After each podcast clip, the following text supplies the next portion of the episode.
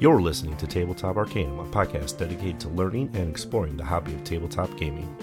Your hosts are Justin Taylor and Richard Geese, so sit back and relax as we talk, discuss, and joke our way through the hobby we love so much.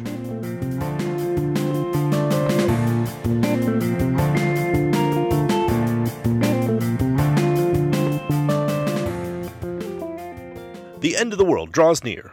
The world stands at the brink of catastrophe. The year is 1926, and the elder of unfathomable power threatens to awaken from its long slumber, bringing death and madness in its wake. Strange cults and unspeakable monsters wreak havoc in every continent as the fabric of reality tears itself apart, opening gates to bizarre other worlds. A few brave investigators understand what is truly happening. These tenacious souls come from every walk of life to pit their skills and weapons against the threat of the Ancient One. It falls to them to explore the most remote corners of the globe, to fight the marish creatures that lurk in the shadows, and to find answers of the ancient mysteries of this eldritch horror. Welcome to Tabletop Arcanum. This is Justin, and I bring to you a complete review of Eldritch Horror from Fantasy Flight Games. This was designed by Corey Konieczka and Nikki Valens. This is a 1 to 8 player game, plays in 2 to 4 hours. MSRP is $59.95. Now that's the core game. There's also eight expansions for this one. Four small box expansions at $24.95 and four large box expansions at $49.95. We're going to be talking about all of them a little bit, but let's first dive into our first impressions of Eldritch Horror. We'll pop back in the Wayback Machine back to about 2013 when Eldritch Horror was kind of shown off at Arkham Nights and it was, oh, we're making another Arkham horror game. This time, it's on a grand global scale. Instead of playing in the sleepy town of Arkham, Massachusetts, and that is just one location of among many you can visit in Eldritch Horror as you globetrot, fly, take a train, take a bus, take a path through the jungle, or maybe just take an ocean liner across one of the seas to transport your way across the weird happenings that are all over the world because an ancient one's coming up for you. Now, all of that's actually taken on a bigger global scale. So, first impressions like, all right, this is bigger, badder Arkham Horror. And what it really did, first impression wise, is it cleaned up a lot of the fiddly mechanics that Arkham Horror 2nd Edition had. And it's not really a third edition because that comes later in the timeline here, but it actually acts as a stepping stone, kind of like a 2.5 edition, but with a different focus because instead of working on the individual happenings of the town, we're happening on a global scale. So the lens has been drawn back, and now we're dealing with a global threat of this ancient one instead of it just wrecking some cultists in a nearby area. Now, a lot of the mechanics are very similar. You'll take your turns, you'll move around the board, encounter your space, which will usually have some flavor text and some options and some skill checks. But a lot of the mechanics are a little bit more optional. When you're at a space, if there's a gate there and a clue there and happens to be Rome, you can have a choice of encounters opposed to being forced to a specific one, which gives you a little bit more control over what you get to do per the game, per the day. Other nice things that I will say, first impression wise, is it looks clean. It looks beautiful, and a big giant poster board of this map is definitely something that is pretty cool to see on the table. Diving deeper into what does Eldritch Horror do well? I've already kind of hinted at some of it, but one of the things that it does well is it takes a lot of the mechanics and gameplay and gives you a little bit more choice, a little bit more freedom, and a bigger global focus on that. This is literally the end of the world. There is nothing coming back if you do not win against this ancient one. Unlike Arkham Horror, one of the things Arkham Horror does, you usually had like this pulp actiony standoff with the ancient one in a last all holds bar sort of thing. Eldritch Horror kind of got rid of that.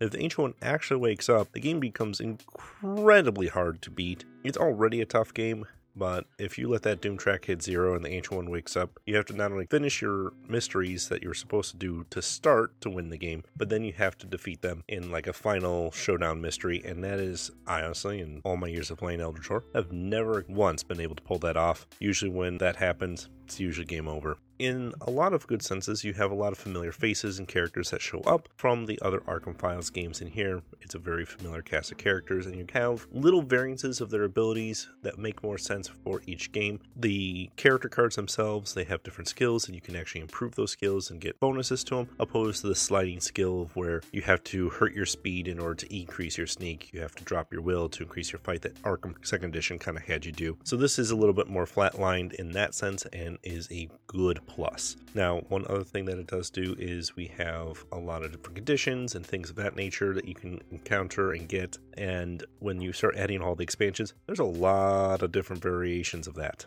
There's a downside to that too. We'll get to that when we get to the opportunities. But looking at the other pluses, there's eight expansions for this game. That's a lot. Some of them are small box expansions that added a couple ancient ones, a couple investigators, and really just kind of adds a small snippet for example, Strange Remnants, for example, adds Mystic Ruins, which is a secondary adventure type. So the core game has a standard adventure type. Mystic Ruins adds another one of those. More importantly, one of the things that they did start adding after the core game is the focus action. And this is a fantastic little thing. You get two actions per turn, but there's a lot of circumstances you may not have something to do on that second action because you cannot do the same action twice in this game. So they gave the focus action as an ability to take a focus token, which gives you a free reroll. Prior to that, you only could reroll roll die by spending a very valuable clue token, and I almost saw that never happening unless you had a somehow surplus of clues, which was again uncommon to happen. The other small box expansions like Cities of Ruin added some ancient ones, but then they also added the ability to have rubble and uh, devastation markers come out and give you a little bit of a small flare without expanding too much on the board itself.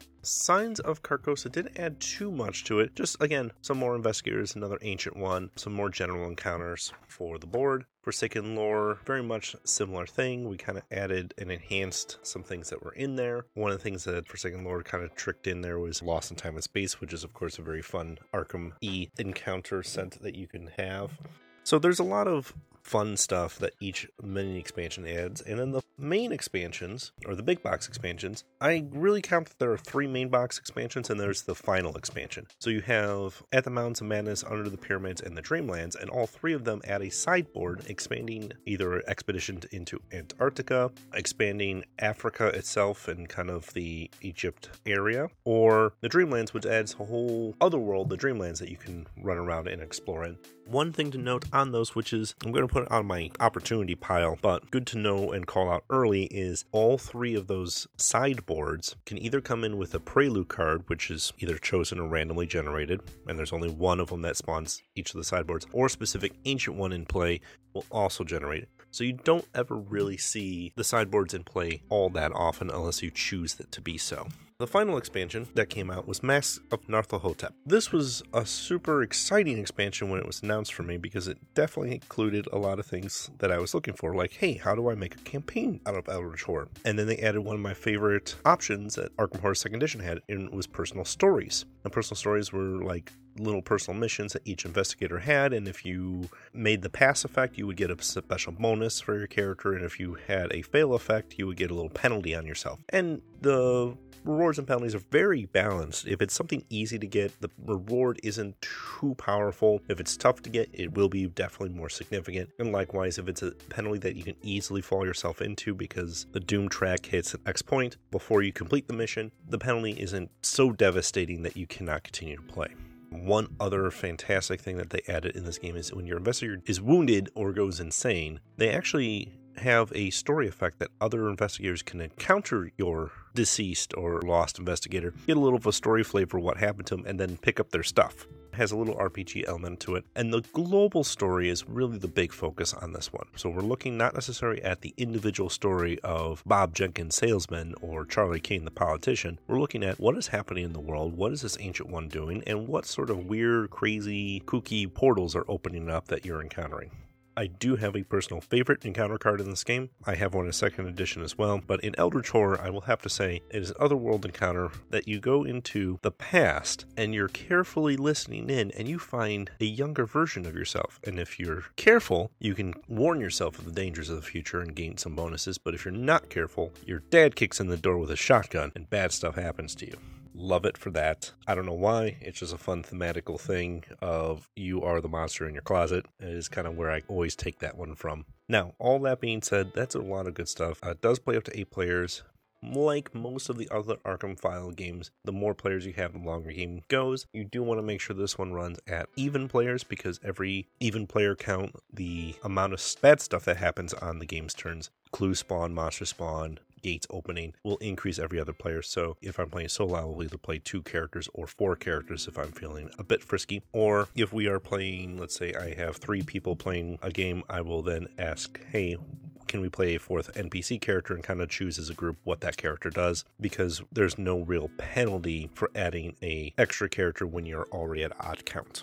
Eldritch Horror has this grand scope of things, and while that is a very big plus in my category, and I love it for that, it has this big, long, epic feeling of the game as you go through and you battle very hard, I will shift right into my opportunities on this game because you can be playing for two hours to solve one of your two or three mysteries needed on an ancient one, and a card can flip and reset that mystery on you. And essentially, those two hours feel like they were completely lost. So when this game kicks you when you're down, it really kicks you when you're down, and there's very little you can do to stop it. One of the other opportunities is the investigator's personal stories gets a little lost unless you add that personal missions from the mask expansion, but I feel like that's just more of the shift of the focus of the game. I really enjoyed one of the things that Arkham Horror Second Edition had was the personal flavor of the investigators running through the town, where this one really feels like it is more of a team effort. You're taking the side seat because the global stage is the big thing. That's my personal take on it. A lot of people do love Eldritch Horror and don't not see that as a problem, but that's just something I personally find was a little disheartening that the characters fell a little bit to the side ground. That being said, if you don't have Arkham Horror Second Edition, the Arkham Horror LCG card game puts the investigators right back in the spotlight, as does Mansions of Madness to some degree. So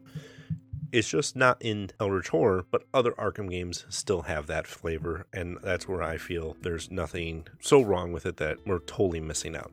Likewise, in our Arkham Horror Final Hour review, the characters, stories, and flavor are still present in Eldritch Horror enough that you do feel like you're playing these characters and not just a random deck of cards. It's there, it's just taking a big sideline. One of the other big things with Eldritch Horror is setup and teardown of this game is kind of daunting. You could do a lot of things to improve that, but when you have everything, there are a ton of ancient ones, and each ancient one has two or three small decks that go along with it. Definitely make sure you organize those in the best way you can because you only use a fraction of those cards every time. Likewise, when you get more than just the core game, one good bonus is the encounter cards increase, which is one of the downsides of the core only experience is you run through the location encounters very quickly and you see the same ones pop up semi regularly. When you start adding expansions, that problem goes away, but it creates a secondary problem. Your condition deck gets more and more unwieldy.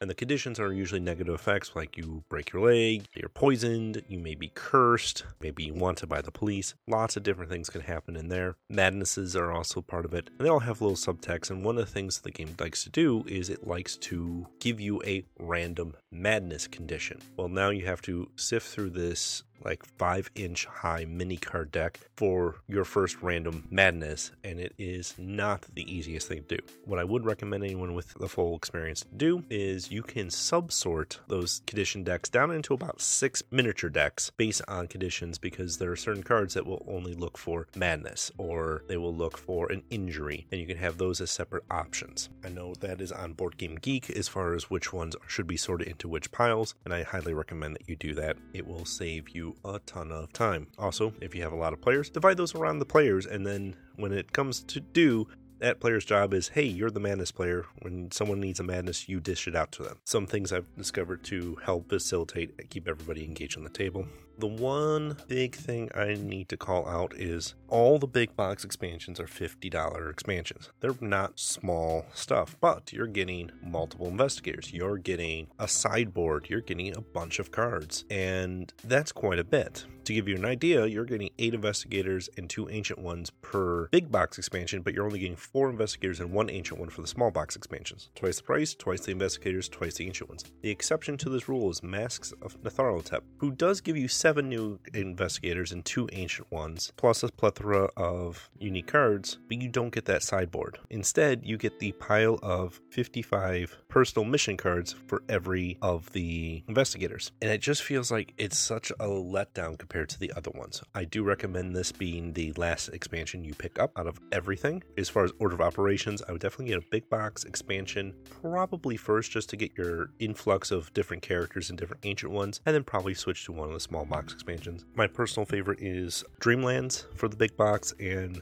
strange remnants for the small boxes. So those are the two I would say target first and then kind of fill in as they catch your eyes. One other thing that Mask does do, and I will put this in a small plus column, is they did add resource tokens as another option to do something with because you can only have two focus tokens. So you can also gather resources and those can help you heal a little bit faster and do a little bit more on your turn. But ultimately, the expansion felt underwhelming for the price point. So there is a lot in Eldritch Horror to unpack at the 59.95 price point point for just the core game. I believe it is a fantastic deal because you do get a two to four hour game. Probably more four hours to possibly five or six is what I've potentially have seen when you get over four players and you need to teach the game or do other aspects to it. If you prioritize your sub and takedown time, you can cut some of that out. I have played Eldritch Horror games pretty quickly, but that's usually with four or less players and usually very experienced players at the same time. I can get under that two hour count barely, even with that sort of setup and that sort of group It is definitely a longer haul game, a little bit chunkier. Make sure you prep yourself for that when you play Eldritch Horror. At the $59.95 price point, because you get good gameplay length, you get a lot of replayability of the ancient ones and different conditions that can pop up. You do still need a little bit more of one of the expansions to boost your encounter card piles a little bit more to kind of get a little bit more flavor on those. The game has creeped up in price over time. I still think it's pretty good deal at the $59.95 price point, but if you can get it under $50, it is definitely worth it at that point. That all being said, I highly do recommend Eldritch Horror for most heavily thematic games that are out there. You get a grand global scale, you have a lot of characters to choose from, you have a lot of options to put into the game, a lot of ancient ones to battle. So a lot of games will have similar tones, but will definitely have different ups and downs and aha moments and oh no moments. And almost every Eldritch Horror game I've played has always kind of felt like a seat on the pants sort of win, where you're always about a turn or two away from losing and you always feel like you're just sneaking in that win. I almost never have gotten in these almost 10 years of playing this game a feature that where, hey, maybe that was a little too easy. So that has been the Tabletop Arcanum's review of Eldritch Horror from Fantasy Flight Games. If you'd like to find us on social media, you can do so on Facebook, Instagram, and Twitter. We're also on YouTube. Make sure you hit those like, follow, subscribe buttons so you get notified that we have new content available for you. Drop us a line, comment, or anything you like. Thank you for listening and happy gaming.